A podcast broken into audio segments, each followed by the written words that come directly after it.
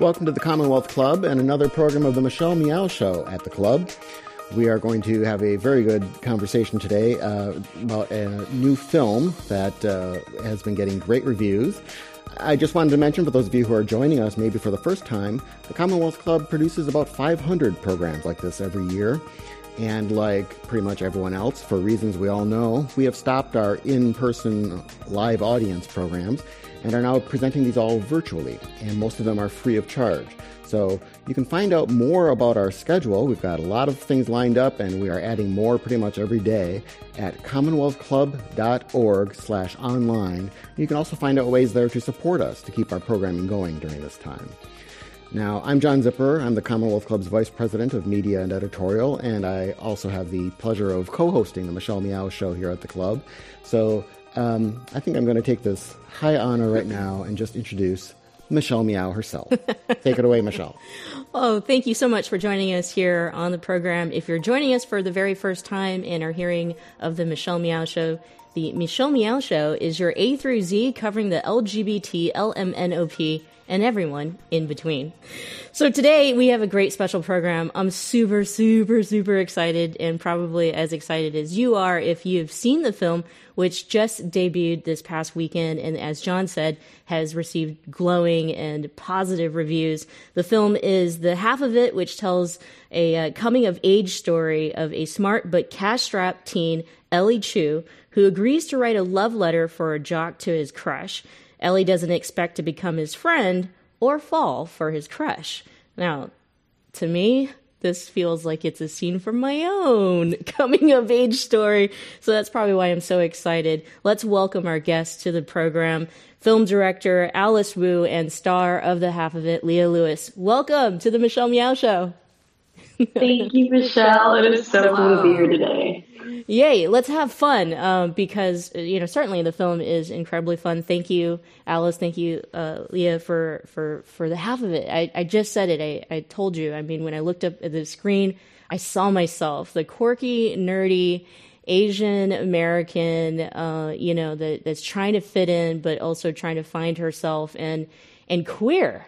I'll start with you, Alice. Um, you know, it, I think for many of us, especially in the Asian American community, when we talk about uh, uh, coming out, um, I mean, it, it's so special in a lot of ways because we have different coming out stories for our families, culturally coming out. I'd love to, it's a tradition here on the program, start with you and ask you your coming out story, if that's okay. Oh, sure. It's so long ago. Um, I, I, um, so I didn't come out to myself till I was a senior in college, but it was like painfully obvious that I probably had crushes on girls since maybe the third or fourth grade. But uh, as I think is true for a lot of people, we're amazing at repressing. I was just very repressed, and we're amazing at lying to ourselves about who we do or don't like or what we do or don't want, right? So it wasn't until I was a senior in college, I was taking a feminist studies class of all things. And um, in the class, they actually had an assignment where they asked everyone in the class, and this is in like 1989. So this is a time when I didn't know anyone who was gay. No one I knew knew anyone that was out and gay. Um, and they assigned uh, basically like write a letter to your parents saying that you're gay, like just to turn it, not to obviously send to them, because presumably nobody in class is gay, right? And um, I remembered because I so I grew up, um, I was born here, I spoke Mandarin uh, as my first language. And my parents and I only spoke Mandarin with each other. Uh, they could speak English. It's just, it was just, you know, it's like, I think Mandarin maybe is my language of intimacy. And I don't read and write though. So I would never write a letter to my parents. Um, and I certainly wouldn't tell them something this important in English because that was not uh, a language that we, we really communicated in so I, I, I caught, I was, caught, I was basically caught in this very sort of weird situation where I wanted to do the assignment, but I also, it, it, basically, I blocked the assignment out of my head for like the full week, and then the night before it was due, I, I basically went and I borrowed, um, I borrowed two tape recorders. This is how, again how long ago this is, and I want and an extension cord. I live in a two room double with uh, uh, my and my roommate also spoke Mandarin, and she lived in the outer room. I lived in the inner room, and I had our big shared walk-in closet. And I don't lock my door; she would just come in and out, right? So I basically put, I was like so worried that she would hear me recording something and think she is gay. So instead, I put a tape recorder in my room and I started loudly playing um, The Wind by Cat Stevens. So that's like playing, I listen to the wind, to the wind of my soul. So it's like playing super loud. I take the other tape recorder, with the extension cord into the walk-in closet where I proceed to record on tape what I would say to my parents to like turn in. So I record this thing and then I'm trying to explain to the professor what this is. I'm writing on and on and on. I'm saying like, you know, it's fascinating how like I don't even know the word for gay in Mandarin and if you don't have the word, how can you even you know, how can you even think that you are something? I'm just like literally intellectualizing the entire experience. And I get to the end and I'm like, well, I suppose I'm writing so much about this because I am gay. So there, I said it. And that's literally the moment that I came out to myself. And I always, like, I even remembered thinking to myself, this is ludicrous. Like, I am coming out of the closet while sitting in my closet. Like, if I actually put this in a movie, no one like everyone would be like that is way too on the nose right? Like i could have but that's literally what happened. But like yeah so that that was me coming out to myself. And then a number of weeks later i ended up telling uh, my mom and it went terribly actually. But uh but yeah. Sounds like something ellie chu would also do. Maybe it's a cut scene from the half of it. But leah i mean just to to add to that uh, you know meeting Alice, reading the script, getting to know Ellie, uh, being Ellie, playing Ellie. You know, uh, uh, how much of Ellie is in you, or or talk to us about the experience, or how fun you had. You know, getting to know Ellie. Well, first of all, I want to say um, I'm so touched to hear that you related to certain things with Ellie. Like so, so touched to hear that. That is so special. Um, but also, it was because of Alice's honesty and her very, very clear writing and depiction of Squahamish and the things that she experienced as herself, kind of like fused into Ellie, that really helped me embody that character. She worked with me so closely on um, the different things that Ellie went through. And it's interesting because I, as Leah, am kind of a bit more out there, energetic, and uh, direct. Uh, so pretty much kind of the opposite of Ellie at times. and um, you know, Alice and I really had to go in and strip that part of me away and find a more observant, patient, internal, and quieter side of myself, which is Ellie. So actually, during this process, I found a very, very beautiful side of myself that I wasn't really that confident in before and wasn't really able to see until Alice and I kind of worked through this and made these qualities, uh, un- make make me understand these qualities more for myself. Um, but it was so fun, like being being Ellie Chu, and also just getting to know more about the first generation immigrant experience. I did not grow up in that household. I grew up as an adoptee from Shanghai, China with Caucasian parents. So even just working with Alice on this and getting to know more about her experience and Ellie Chu's experience aside from mine, it has been such a beautiful, rich journey. And I, I'm so grateful that Alice gave me this opportunity and saw that. I'm so grateful, honestly. Thank you. I love you. no, I, I'm so lucky. Well, well, Alice, why don't you take us back to the beginning of the idea for this film and, and what threads came together, what and you know different filmmakers will kind of talk differently about you know, whether they came up with the idea of the story first or they had a theme they wanted to go after. Start at the very beginning with this film for you. How, how did it work? Wow, well, there, there are a lot of ways, as you, as you point out, to answer that. And I, I, I don't want to take up all the time. So, so I think maybe the thing to talk about is um, I, I, do write from a, a, a, for the things that I'm going to direct myself. I write from a very personal place, and to be honest, at the point I'm writing it, I actually don't think that film is probably going to get made and that frees me up to sort of write you know to write in the most honest way um, and i think for one of the things like my first film saving face was really about it was really about my relationship with my mom right? I really wrote that for my mom but when i look at it i realize i was basically asking the question is it possible to have both find romantic love and have your family together at the same time. Like, really, that's what that movie's about. Because honestly, I didn't know how to answer that question then, because it really didn't seem for someone like me that that was something that we ever saw. And so, similarly, with the half of it, it, it kind of started as a question about, um, you know, it, it's funny. I, I think I, I grew up as I think many of us did, like weaned on romantic comedies and like watching not romantic comedies even, but like classic films, Chinese soap operas, reading a lot of Victorian novels, and I sort of became, you know, I sort of imbued in this idea of when you find your perfect other romantic partner that your life is complete, right?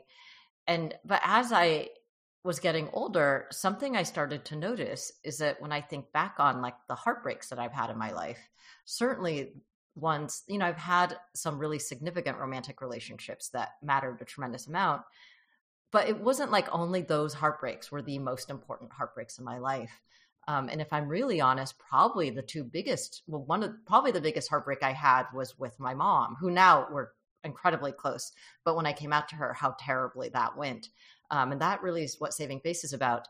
But another, uh, like there have been other heartbreaks I've had really with friends. Like I've had a couple friends where, for whatever reason, we were not able to continue the intimacy in our friendship, right? And I think it's something that happens to a lot of people. It's not even like we hate each other. It's more literally because sometimes, honestly, it's because everyone feels like you got to prioritize your romantic partner, and then it becomes hard to figure out how you you keep that kind of intense intimacy you had as friends. And so when I came out, as I mentioned, uh, in my senior year of college, my uh, my the person who ended up becoming my best friend was this like straight white guy who's like the last maybe not the last person, but is not somebody who I met. I would be like, oh, we'll definitely be close friends. I was like, oh, here's somebody. But we would like have the most intense conversations about life and it was utterly platonic. Um, and he was probably the most influential in helping me accept myself as gay. Like I was coming out, I was freaked out. My family wasn't speaking to me. I didn't know how to tell my previous friends because it, you know, it's very hard. You've had these friends for a number of years to be like, by the way, now I'm gay. like you, like you don't, like even though I know that's not what's happened, I, like I and also I had all this internalized homophobia of like, what if they're like, did she have a crush on me? Like there was all this stuff where it was, but meanwhile, here's this guy who just totally accepted me as I was. Like it was no different to him that I was gay, and we talked a lot about love. Um, and both of us are trying to figure out how to get love, actually, and um, romantic love. And while, without going into too much detail, over the, like that, that was a friendship that it was hard to maintain ultimately. Um, I think when he did like go off and have a girlfriend, and I think the girlfriend was a little bit like, who's this person? And I, I think as a society, it's a little bit sometimes they don't have the vocabulary or the or the ability to articulate all the different kinds of love there are. So it was from this place that I was really like always had this question of like, it's like what happens when you meet like I think we meet more than one soulmate in our life, but what if you meet one and you have no desire to have sex with them? right? How how do you give a level of importance to that relationship? So it's coming from that. And then as I was writing, at some point I thought, oh, well, I, I think I should set this in high school. Uh, because when I initially tried to set it as 20 somethings, it just, the story for me just became unwieldy, probably because I was too close to it.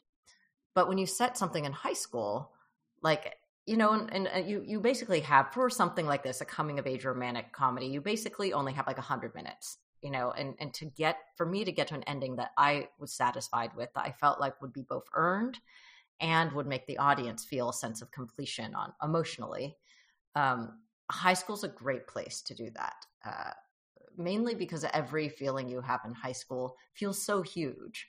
So you can really you know it really is like you fall in love with someone and you think if you don't get that person you think you will die alone like it's that kind of like hugeness right so that's a great place to cover a lot of emotional territory very quickly. Um, and because truly, I do think we all regress to being teens when it comes to love. So, so that's kind of how how it came about.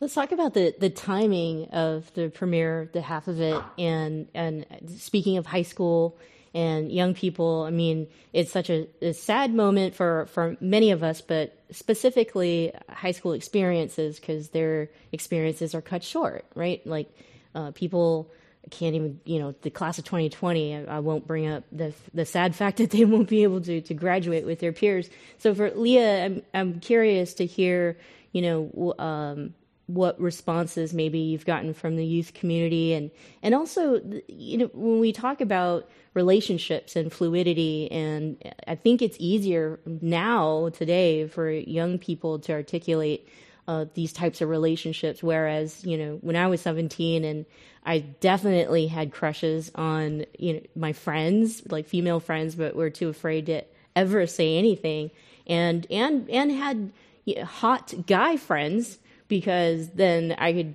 you know secretly kind of vicariously live through them in some weird way because I hadn't come out yet. Uh, so we'd love to hear, you know, the responses maybe that you've gotten from youth people who've said, you know, thank you, Leah. You, you're you're telling my story there on the screen, and also if uh, you hear anything from young folks right now who are, you know, under uh, this pandemic and can't have the, the high school experiences that we've that we want, we want them to have. Yeah. Well, I have been probably shedding a couple tears every day at some of the responses that I have seen from like for this film. I feel like I'm learning more and more about Ellie Chu every single day just by hearing everyone else's stories. And that's huge.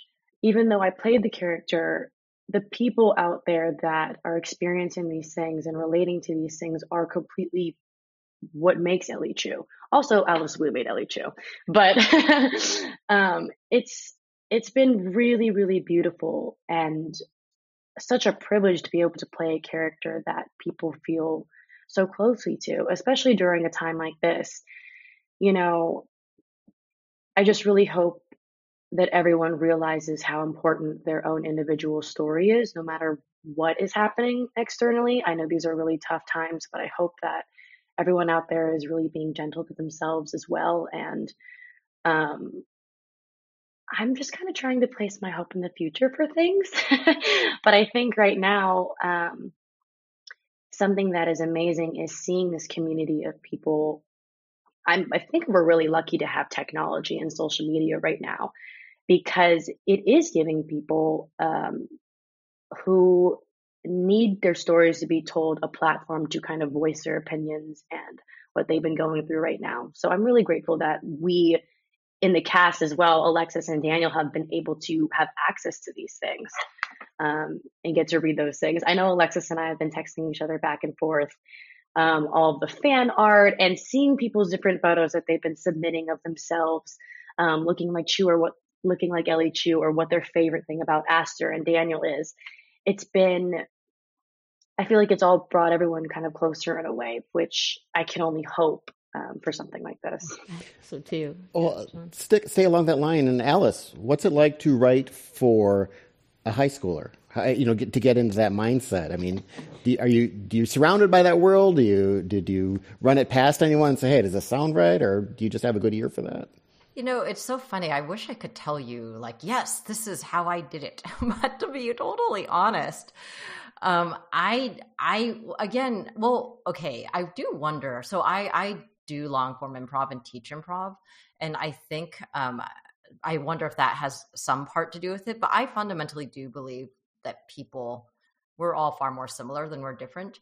And so I, I guess what I'm saying is I wrote these as people who happen to be in high school. And the thing is, I don't know, teenagers are just people. They're literally just people who are in high school. And I just wrote people that felt like I, I was trying more to get to the essence of what their emotions were um, I definitely do have friends who are teens, or I definitely do have uh, like it's not like I never encounter a teen. What are they? Like I definitely encounter them, but I wouldn't say they're in my world as in I don't have a teenager.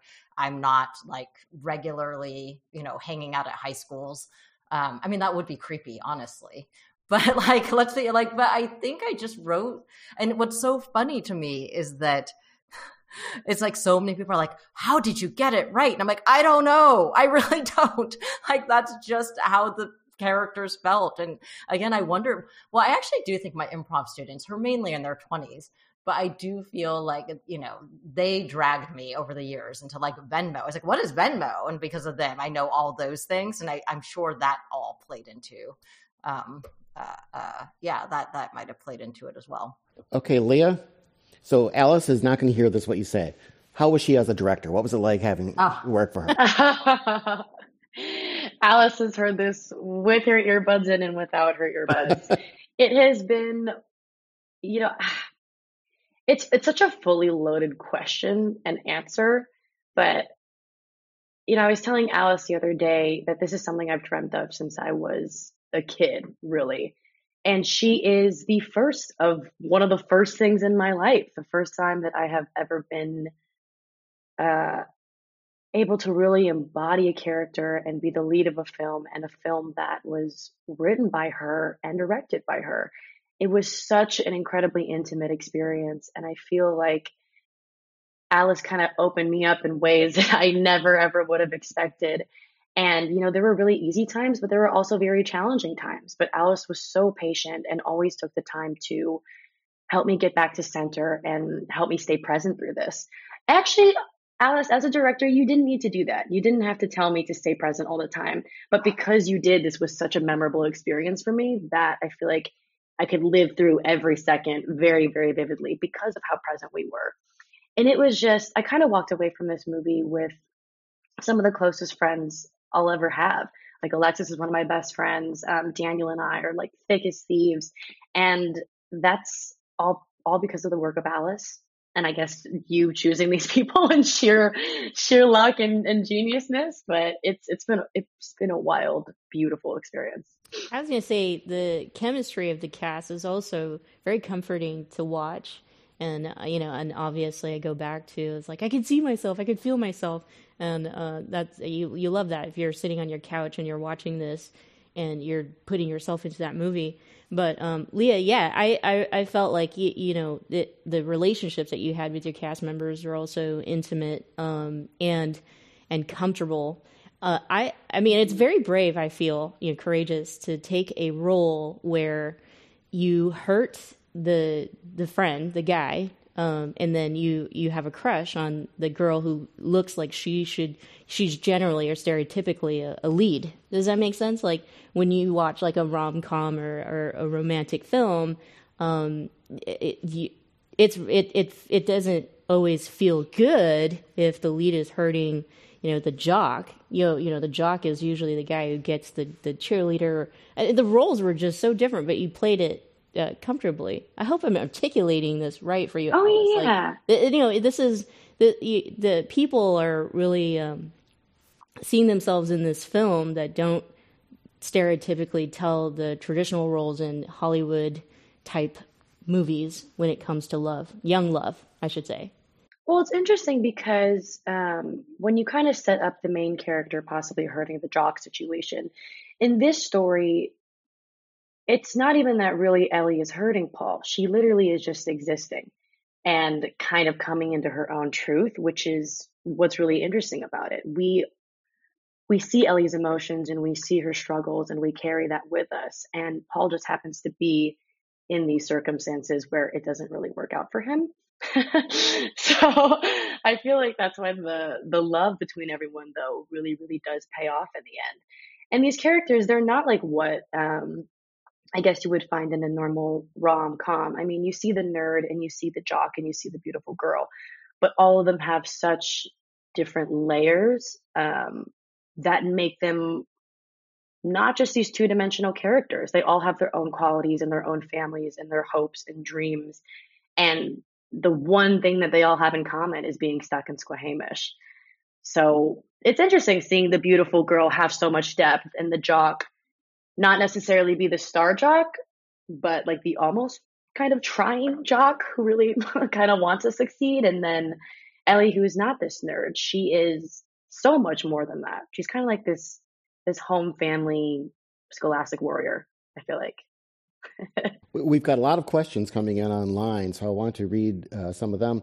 One person writes, Hi, Alice. I noticed some parallels with Saving Face, and I wanted to ask if that was intentional. For example, Ellie and her dad's relationship is like Will and her mom's in the previous movie. Um, and plus, another one I noticed was Ellie working for Aster's dad while Will working for Vivian's dad in Saving Face. Are there intentional uh, themes you use? Think, uh, well, I guess I wouldn't say, because I actually don't think Ellie and her dad's relationship is at all like Will and her mom's relationship in Saving Face, except that they're Chinese. Like, I think what what is similar is that for me as a Chinese person, um, we don't say I love you to our parents, and our parents don't say I love you to us. But I think it's so funny. I think Will and her mom are like con- like her mom's just constantly nagging Will, and Will's mom is very like out there, and it's like this is what you should do. And I think Ellie and her dad, her dad is actually never like it's much quieter. It's like a very different kind of relationship. Um, I think what maybe people are saying is to me, those are different representations of familial relationships I've experienced being an Asian or Asian American. But I don't think that that's uh, specific just to those two movies. I think if you were to see any Asian American, you, you, know, like I, I, actually don't think that that's a parallel. And I guess I didn't really think of. Uh, uh, I mean, I, I, think the idea that Ellie work I, works for Deacon Flores, I guess so, but not really. They never have any interaction. But I think when you're trying to write a movie, you do need characters to intersect, and you need worlds to intersect, right? So it's just a function of narrative. Um, I will say that there are a couple of things that I pers- per, uh, put in uh, the half of it as Easter eggs for Saving Face, but that the more than that, there's like Easter eggs all over the place from classic films that mattered to me growing up. Um, but if you take any two films, you could start to be like, this and this are similar by just by nature of the fact that you have 90 to 100 minutes and this is the narrative. But no, that I, I wouldn't say either of those things were intentional. You want to keep going with more questions? Oh, sure. Uh, someone else uh, noted that Ellie says at the end, see you in two years, and wants to know if that means there's a sequel coming. Oh, that was one of my questions. Thank you, whoever wrote that. Alice, all you. Yeah. Look, here's the thing. I don't I don't think this movie needs a sequel. I think this movie, the beauty of it is it's really it's not about who gets the girl. I think it's about uh, a journey of self-discovery and it's about these three people through their collision each of them learns something which allows them to become the person they need to be. Does that mean that there could be? I suppose there could, but the only reason I think there is to make a sequel is because it, in and of itself, would be a fantastic movie in and of itself, right? And I think there's a danger here where I get it. People want to know what happens, but I, I, think it's similar. I actually think if Casablanca were released today, everyone would be like, wait, what? She got on the plane. We need a sequel. Do Rick and Elsa ever see each other again? Like, I think there's that desire, and I get it. But I think it might cheapen the beauty, the actual sort of beauty of this film, which is that Ellie Chu's life is not going to get better. Like, her life isn't about being with Aster Flores. Her life is like the world is her oyster now. Like, anything can happen. And that last beat of the movie, like given that I think a lot about first shot, last shot for your main characters, and the first shot of Ellie is literally we see the back of her, right? We don't even see her full face until toward the end of that sort of montage of like uh, of her getting ready in the morning. And the last beat of the film is literally just holding on her face, like full on, like just holding, watching her go through that journey. And then just in the end, just that beat of like a direct eye line and just a beat of confidence. And for me, that is everything because it, it basically like we don't know for sure what's going to happen to Ellie. Ellie doesn't know for sure what's going to happen to Ellie, but I, we know she's going to be okay, and more importantly, she knows she's going to be okay. And for like someone to then be like, and by the way, this is exactly what happens. I think cheapens the beauty of what life is, which is literally whatever has happened to you today, tomorrow like that day is like yours, right? And it's about Ellie finally taking a step forward to be like, you know what, I do want more for myself. And we don't know what that's going to be, but that also means everything is possible. But but I mean, I I I, I do feel like there was a strong chemistry between. Uh, yeah. Aster and oh no, that's Ellie intentional. And I think many of us, you know, at the end are like, "Gosh, yes, they meet up again in two years and they yep. date. Fan fiction is your friend. I no, but that's my point. I love that you think that. But listen, here's the thing I'll tell you. Do you know how many people have said to me, do you think Ellie and Paul could be together? So what I am telling you is that I get that that is what you want. Yeah. Oh my God. Are you kidding me? I also get Hello? a lot of straight people. Yeah. They're not, no, but telling me like, yeah, I don't, but I'm saying, what I'm saying is like, well, maybe that, cause what they love is that I am saying that what's wonderful about that is that there's different kinds of relationships and friendships, right? and I, am saying like sure you can do that but then i think it sort of cheapens the whole point of like all these people connecting. I mean i personally might have my idea of what might make me happy but you'll have yours and someone else will have theirs. But i don't think this movie is about answering that. This movie is about answering what happens when you take a risk and finally decide to show more of yourself I love it. I love it. Uh, well, Leah, do you want to add something to that? Just because you know you bonded so much with Ellie, and lots of people will ask you, like, you know, will Ellie and Aster end up together? you know, people actually ask me this question a lot, and it wasn't until two days ago that I really, really heard Alice's response, which is what you're saying right now. And I've actually kind of imagined something different. Initially, I imagined, you know, after college, I mean, when they go off to college. Okay, restart. When Ellie goes off to college, I imagine she would stay in touch with Paul uh, and they would continue their relationship as best friends. And I imagine Ellie would navigate through some things with Aster, now having known these things about herself. But Alice, you're right. You know, Ellie's life isn't just about Aster. I imagine Ellie will go on to do so many other things.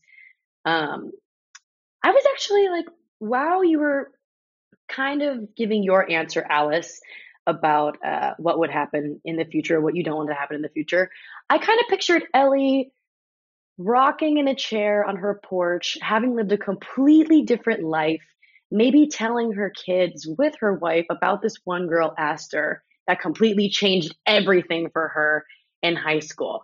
And that was the first time I'd ever really thought like maybe the narrative could go that way. Not saying that's where the sequel's going. I don't know anything about a sequel, but like my mind is definitely imagining so many different scenarios. But it really is up to everyone else um, to see where that goes. So that shows you how much we're super into you know the movie, and uh, it is a reflection of our experiences in a lot of ways.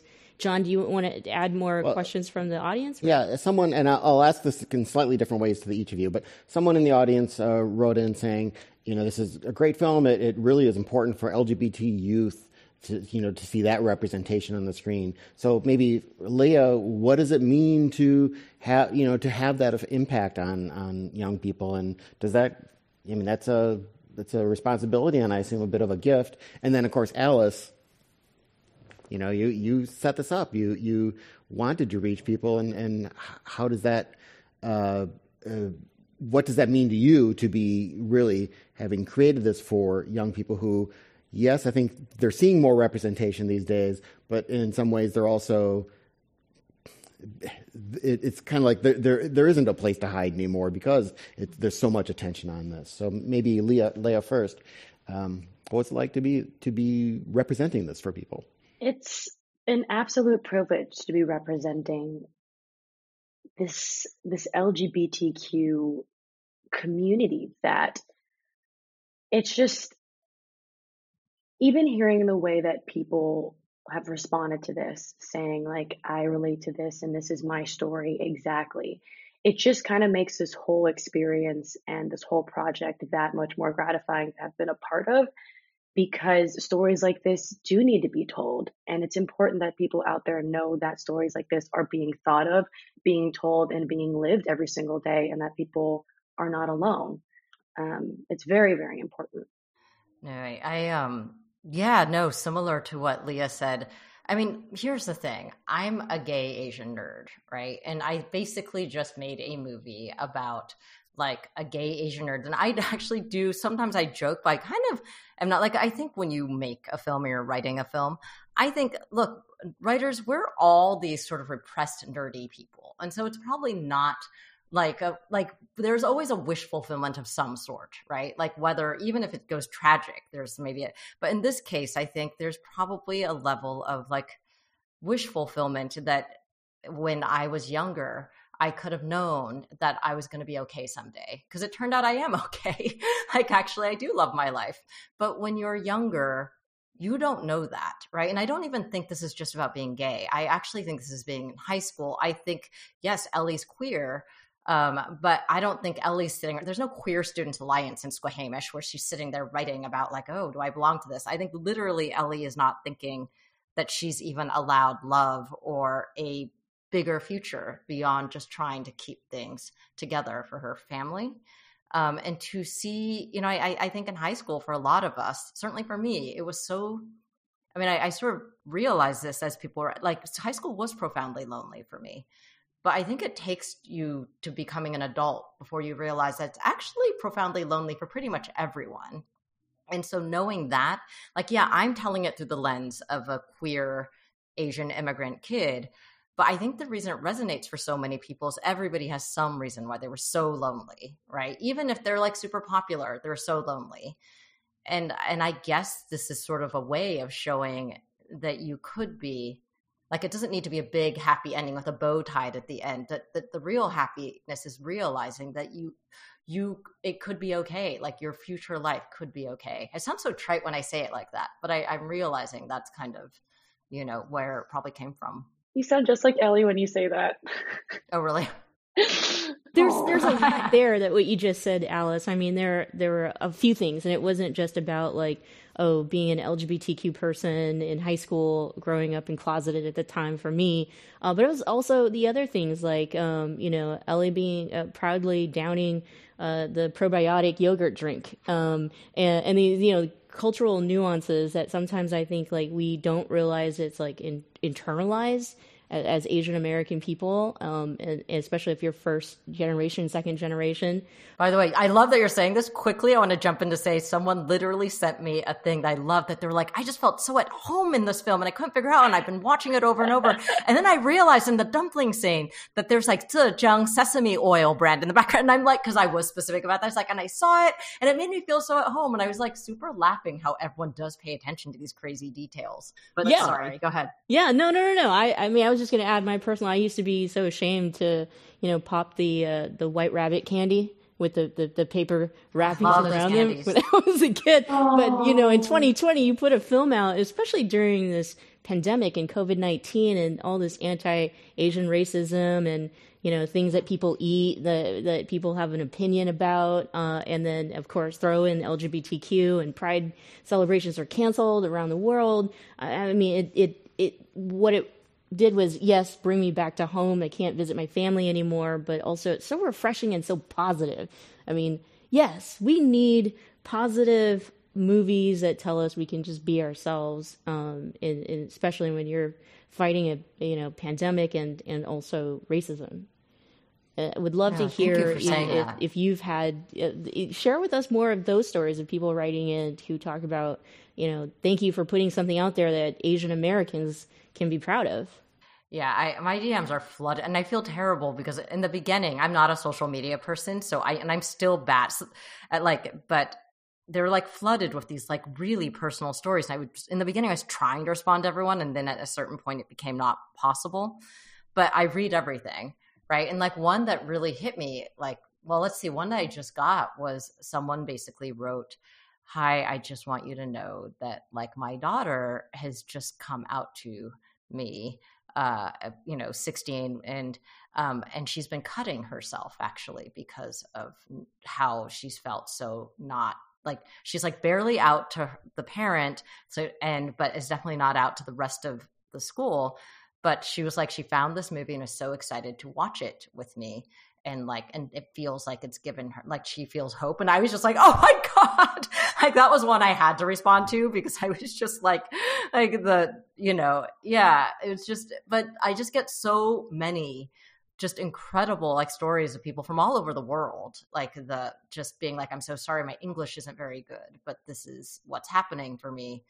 Um and you know i didn't know that that would happen because again when you're writing something you write it super personally and then you're like maybe people will just be a blip in the world and it goes away. Uh, but it was surprising. I mean it's been incredibly gratifying um, but also i guess it, it, it just sort of um, shows how much i think once a film's out there it just becomes bigger than you know bigger than us. It's just sort of it becomes all those people who and what they bring to it you know? Leah i feel like you probably you know get responses too uh, especially people just um, telling you it's so great to have a positive asian american you know story lead first generation you mentioned it earlier i mean you have a great story of being adopted um, uh, you know from shanghai china by caucasian parents. And I think you could say some really great things for, especially a lot of us who are grappling with this new environment we're in. Mm-hmm. Well, just what Alice said right now had me tearing up. and I too actually do read everything as well. And I was also trying to like construct personal responses as well until it just got to be where I'm like, oh, I can't do this. This this is a lot. But I do want everyone to know out there that we do see these things and I wish I hope everyone knows how much this means to Alice, I assume, and to myself as well. Um, even though I was not from an immigrant family, um, growing up as a Chinese American in kind of a smaller town in Orlando, Florida, was always such a different experience. And it was something that I never could really pinpoint until after I actually left um, where I grew up. And it's interesting kind of seeing the different environments that allow people to really be themselves and not really be shamed for certain things or um, painted a certain way due to stereotypical beliefs. And, you know, it wasn't until I moved to Los Angeles and um, was able to kind kind of more of an Asian community that I realized a lot of things I didn't even realize in high school, like being maybe assumed that I was supposed to be smart at this or, you know, very modest in this area, in this area, or um, not looking like my family was a really big one for me. And um, even now, I'm kind of realizing how interesting that is that I I never really looked like my my my family. And my mom is from New York and my dad is from Florida. And uh, you know, they actually I'm very grateful to them because they really tried to keep what little they could and what they knew about the Chinese culture alive in my life. But even now, I am still discovering so many different things um, about getting in touch with my Chinese culture. And just hearing that everyone out there is relating to this story so closely I just, the sense of community and the sense of love and knowing that people see themselves on screen is incredible. Cause, you know, growing up as well, I never really had anyone that I could watch as like a main character that was Asian, that wasn't, um, probably like twice my age at least, that I could really look up to and be like, wow, like, yes, there is an Ellie Chu there that looks like me going through these things at school and this and whatnot. And it wasn't even until a couple years ago that I watched To All the Boys I've Loved Before, which is a completely different story than our story, but the first time that I, as Leah, was able to really envision myself ever being able to have the opportunity to step into a role like this, where a story houses the space for the Asian American experience. And um, I didn't even realize that that that's the way I felt two years ago when I saw Lana Condor for the first time it really kind of sparked a lot of dreams and goals for me as Leah. And I can like, I hope that this film is doing the same for people out there with whatever they're invested in at the moment. Sorry, I just kind of like rambled. John, let's go back to the audience to see if we've got more questions. Well, you both seem to be in good spirits, but if you ever have a down moment, just go to this video and, and watch, read through the chat live chat questions and comments because there's lots of stuff such as I literally just finished watching this 10 minutes ago. Great movie. Thanking another one, thanking both of you for making the movie, uh, how much they loved it. But here's a question, uh, I guess, for Alice. How much did Cyrano de Bergerac play in your conception of this film? Oh, it's openly a, a it's openly a take on Cyrano uh, well, it starts as that, but it's like I'm very deliberately, it's a take on Cyrano set in high school, but it's kind of like a Cyrano meets Pygmalion. And the reality is, I'm somewhat subversively, like I'm leading you in thinking this is a Cyrano story, but midway through, I sort of do a subtle switcheroo on you where it suddenly goes a direction you wouldn't necessarily expect because, you know, Cyrano, the whole thing is, is he or who's going to get the girl, right?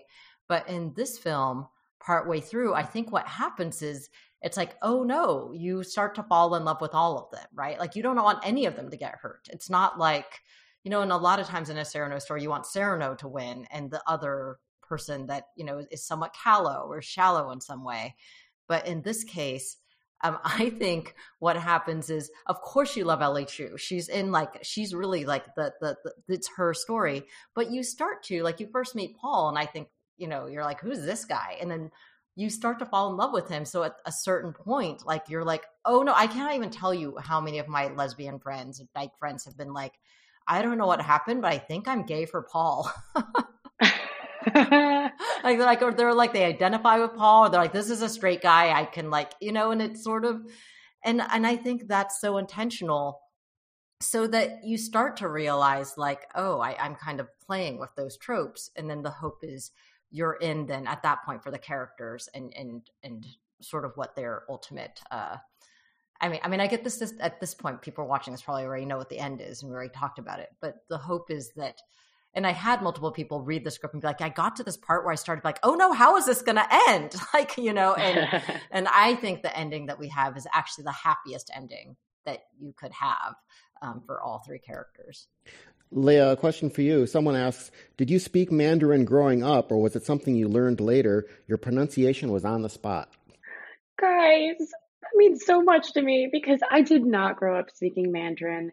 Um, my mother had actually enrolled me in classes for Mandarin when I was younger, but unfortunately, my attention span was probably as big as a piece of sand, and I was not able to retain that. But um, I did have to learn the lines for Ellie in this film, and we practiced for two months. And I remember honestly doing this every single day. Like everyone around me, I'm like, how does this sound? Not like they could really understand what I was saying anyway, because they didn't speak Mandarin. But Alice guided me through every single step of this. It was so, thank you for being so patient with me. But that was something that I, I really, really wanted to be as accurate as possible because this, this is somebody's language. You know, it's unfortunately not my native language, but um, I really, really took the time and consideration into that to try and make it as best as possible. So that's really cool to hear because I was stressing about it. yeah, no, I, I want to say that like Mandarin is an extremely hard language to speak if you don't have a lot of uh, uh, like if you don't grow up hearing it. Um, and Leah has a an incredible work ethic. I think she should like I don't know if people know how hard it is for her to do what she did, but also I mean I've said this on something else, but I, I do actually want to go on record and say I believe like Leah Lewis is going to win an Oscar in our lifetimes. Like I firmly believe that, and I will go on record saying that. Like she's just a phenomenal talent, and I think for her to go from you know, she, as she pointed out, like, yes, instinctually, Leah is nothing like Ellie Chu as Leah is now, right? Like, I think Leah's, like, she's confident, she's funny, she could sing when she was younger. She had, like, a very, she's very extroverted. And Ellie is very, you know, like, she hates it, like, is very introverted and hates attention and is, like, you know, and I think for Leah to, like, strip away like you know i was basically asking her to strip away all those things that she has built up over the years that are wonderful and work for her right it's like earned confidence and i'm asking her to like slowly peel those things down to get to the core of what would you know what like to basically find the Ellie inside her. And that's so hard to do. And I think even just the Mandarin is just a small window into what that process is like. Right. And I just, I like working with Leah was honestly one of the best working experiences my entire life. I, I really um, was grateful for it. That's so awesome. I did want to note that. I mean, I mean, what uh, actors, actresses, and artists are able to do, you know, and just find themselves or not themselves and play people that are not them. I mean, it's just so brilliant. Uh, and so, going back to this brilliancy, Alice, this is your second film. Someone from the audience had mentioned your first film, Saving Face and so, how do you feel about uh, this second film that's got positive reviews and people are loving it? Yeah, I, am still processing it, to be totally honest, because I've been girding my loins ever since the film. Like we've been like, as soon as they announced it in January, and all of a sudden, I didn't. First of all, I did not realize I knew I had like a small, very like very devoted fan base, but I thought it was very small. I literally thought it was like maybe all my friends and like all the people they dated and maybe all the people they dated and that's about it right? But like it was a it was a lot more people than i expected at least or they're just a lot more vocal on social media um, and then i became incredibly terrified because they were like we love Saving Face. This is going to be great. And I'm like, oh my God, this is not, this is not like Saving Face 2. This is a different kind of movie. It's a much more melancholy movie. I'm like serving a, I'm, I, you know, I'm asking a different question that I'm trying to answer. And so I'm like, I don't see how this cannot just lead to a flood of disappointment. Like people literally were writing things like, I trust Alice with my life. And I was like, please do not do that. That's like a terrible idea. Like, you know, please lower your expectations and just watch it and I, I'm really amazed. Like I have zero doubt that in that body people, I'm sure for a lot of people, Saving Face will be their favorite, and they'll be like, I like this too, but it's not as good as Saving Face. And that's cool. It's like you have two children. Not everyone is gonna love, you know, both children. Um, but for me, I love both children equally. And I think they both have different attributes and they both share some similar DNA. And I've been incredibly lucky that um, you know, for the most part, people have been so generous and willing to support definitely beyond what I would have imagined. So, I mean, I keep waiting for like the next week when they're all like, you know, I saw it again and no, like I keep waiting for something bad to happen. so, no. Yeah. well, let me ask the most obvious question, but I'm going to ask it of each of you. What are you working on now or what is next? So, Leah, what, what's on your plate next? What's on my plate next? I plan on making pasta for lunch. And uh, at the moment, I'm just trying to stay as present as possible and healthy emotionally and physically. I'm just kind of have, staying in the present at the moment, nothing in the future. Although I do, uh, I do have a season two of Nancy Drew coming out in the very, very way future, but that's not something we need to worry about now. when everything picks back up, I think I'll we'll be we'll be doing that. But as of now, just hanging out and living life. Very good, Alice. How about you? What what are you working on? Oh well, so I always am writing something for myself, but I usually don't write those things knowing if they're going to become something that I'll want. You know, like I may write and write, and maybe none of it will turn into anything that I think is worth trying to make. Right? If if it does, then I'm going to be out there trying to make it. And if it doesn't, I mean, yes, I, my agents are sending me a bunch of stuff and I'm reading things, but the truth is, I've never been someone who feels like I have to make a film just to make a film or I have to, you know, like for me, it's got to be I love this project, in which case I'll kill for it. Otherwise, I I truly am like I'm looking forward to seeing my friends. I'm not just on Zoom calls, like eating food.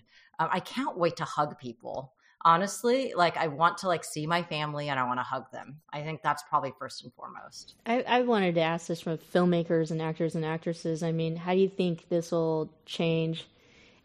It's a hard question though. I, I i don't even you can say pass if you don't want to answer it but how do you think it'll change you know what you do as a profession and, and you know going on set and shooting scenes with people and I don't even know. I don't even know what we're going to do here at the Commonwealth Club, except I know that thank goodness we have a virtual opportunity. We're so used to doing a live audience thing. Or you can even ask, answer it from the perspective of how do you think this this whole COVID nineteen thing will impact your your mm. profession as an actor, actress, and you can even say like you don't know yet right? Because many of us yeah. are saying that about our own profession. You could even answer it from you know what thank goodness we have netflix because people are at home and continuing to watch our art and it's accessible. Uh, but i was just wondering from your for y- your profession if if you had started to think about how this all will impact you in the future. Ah uh, yes. Um, i actually really have no clue how this is going to affect our industry. I mean, what you brought up about Netflix and all these platforms is a very, very valid point, and I'm very grateful that you know through amidst everything, people are still turning to the characters that they love on TV and turning to entertainment and art and whatnot. Um, you know, I really don't know. I'm really, really not sure. sure. Alice? Yeah. Same? Same. I I uh I think I think you know, I I think there I know people who are working on like, you know, a task force in New York and this and that, but the reality is um, I don't know that any of us knows um, what's going to happen. I suspect that just because I have a number of friends in like post production or editing, you know, and everyone is now doing it in their own homes. I'm very curious if that means there's going to be more do it yourself work that like let's say the next two years we're basically stuck in this until a vaccine comes out, right? I mean, I'm curious if that means there's going to be some like you know do it yourself stuff that gets out there and people are going to be watching different formats which i mean that's sort of my most optimistic version of like this ter- because i i'm curious to hear new voices right um but in terms of you know hollywood as we know it um, I, I don't know. I feel like even before COVID nineteen, we're starting to go through different kind of a sea change. Um, just you know, obviously Netflix is a huge disruptor over the last few years, and um, and I think the pandemic really. Um, I, I think it, it sort of accelerated for a lot of more traditional studios the sense of wow, we really need to figure out what our streaming you know like how how we can release things streaming and I think they're probably all sitting back and watching right now to be like, well, if we did release this thing streaming that was intended for theatrical, um, does it do well? Like they're probably thinking about the economics of that, which I'm, I confess I'm a little sad about as an old school uh, filmmaker where I do love the theatrical experience. And actually, Netflix was going to give us a theatrical on this before this all happened. Um, but I, also chose Netflix instead of like a couple of theatrical options I had because I knew uh, that it would just the access like the its reach. It it reaches people who were never going to go to the theater to see this movie you know? And a teens teens generally teens aren't even going to the theater to watch marvel movies these days you know? So i knew if i'm reaching those people netflix best game in town. Um but even for other like even for action films like maybe it is fine. I, I don't know. Like, so that's going to be fascinating to see if when we come out of this, the bar for theatricals set higher in a different way. Uh, and I, and I really only ask these types of questions because I don't know either, and and I and I'm like, oh, thank goodness, everybody else doesn't know, so I'm good. Um, I'm We're all the same level as all the, yeah, everybody. Else. We all got together to discuss it. We all know. We just did not invite you. oh, we're winding down. I want to make sure we get some of these last. Questions. Uh, let's get one more question in from the audience, and someone asked uh, for Alice. How did you transition from being a software engineer to film director and creative uh, artist? You're an inspiration to, to, excuse me. You're an inspiration for me to really chase the same dream. Oh wow! You know, I, I I would love to answer that question, but I also know I feel like we only have a couple more minutes, and I don't want to be like taking that whole time up talking about something that that also you can Google and probably read about because I've actually answered that question before. But I will say, I, I love that I feel like whoever asked it, what I'm hearing is whoever asked it secretly has a dream that they are want to pursue and that they also probably have a comfortable situation that they would have to let go of in order to pursue that dream. And I would say that I super understand that and not to judge yourself for not having like done something brave because I get that all the time where people like why were you so brave I'm not and I'm like I don't I don't think I am. I actually think what I I spent many years as a software engineer not doing anything that would be considered brave, right? And I think that where you are on your path is where you're supposed to be and the fact that you know you want something more is exciting because it means that's there and just to be gentle with yourself about how that emerges because like I just turned 50 last week, right? I just made a movie of teenagers in it nobody knows anything, right? Like I made one other movie that came out 15 years ago, right? So let me be an inspiration that like apparently the clock is not ticking as fast as you think because, you know, like there's time. Like and you know, so I feel like just know that uh, I think the important thing is that you want to reach for something and just know that that whatever that is um know that your time will come for that. Like just keep. I, I don't know. I, I, it sounds vague when I say it like that, but I, I mean that like keep giving space for that thing, and as that thing starts to crystallize and you start to realize what you love about it, I bet the rest of it will become more clear. We had about five minutes left, and I'll just ask the last question. It's to both of you, and it really is um, uh, about uh, yeah the a future, you know, kind of a question. Uh, so Leah, um, if you you you played a character that I saw myself in. And so if there was a story where you could see yourself and someone were to play it, uh, who would it be? Who would it be? I know that's a hard question. Or what would the story be? Right? Yeah. Or maybe it's a role that you uh, um, could potentially see yourself in in the future. So, I actually know this actress. Her name is Alice Lee. And her and I actually did a couple testings together for certain projects. And I always found her acting style and just her personality very quirky and how unaware of unaware she is of herself, but yet she is just a really cool person and makes really confident choices. I would love to see her in a quippier life story version. Okay, I'm not making any sense. I would just love to see her play me. she's a really great actress. Alice Lee, look out for her, folks. she's she's really great. and and and uh, you know, Alice. I mean, you said it earlier, right? Like in both your films, there are parts of the storylines are personal to you. You always write, you know, with a personal voice. Um, so considering that you just turned 50 uh, happy birthday or, or, or at least this year sometime. Ish, ish. Yeah. Maybe like you know the fu- a future story that you might be writing and we could see a little bit of you again uh, if it's not if it's not leah who plays the next L- who would I L- cast? Somebody. Who would it be? Who would? Oh, Justin Timberlake for sure. I freaking love Justin Timberlake. Like if my life could from here, like if you're basically asking me like what how I will live the rest of my life, and then I would love like from 50 to like 70. Who well actually he's too young to do that. But my point, well, maybe by the time I get around to writing it, he won't be. But like I would love the rest of my life to mimic like, you know, Justin Timberlake's talents. I mean, you know, like, come on, he can sing, he can dance, he's funny.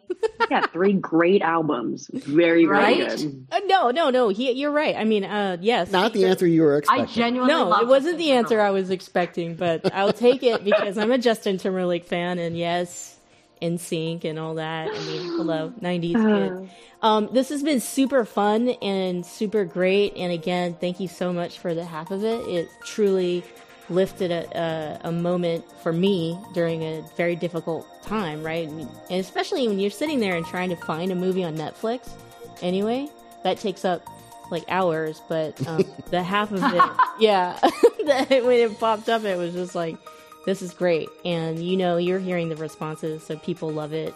Um, so thank you for sharing the half of it with us and being on the Michelle Meow Show. Thank you so much for having Michelle, thank you for having us. This has been such a good experience. This is so cool. John, I'll toss it to you to for, to end the program. I'll just add more thanks. Thanks to our, our two speakers today. Thanks to Michelle. Thanks to all of you who have been watching us and asking great questions online. Uh, we will be, of course, uh, posting this elsewhere online on video and in podcast form. So please like, share, follow us. And uh, of course, find out about more programs that we have coming up. We've got them on all kinds of topics, including two this Thursday that Michelle and I are doing right here again. Uh, so just go to commonwealthclub.org slash online. Thanks again. Have a great week.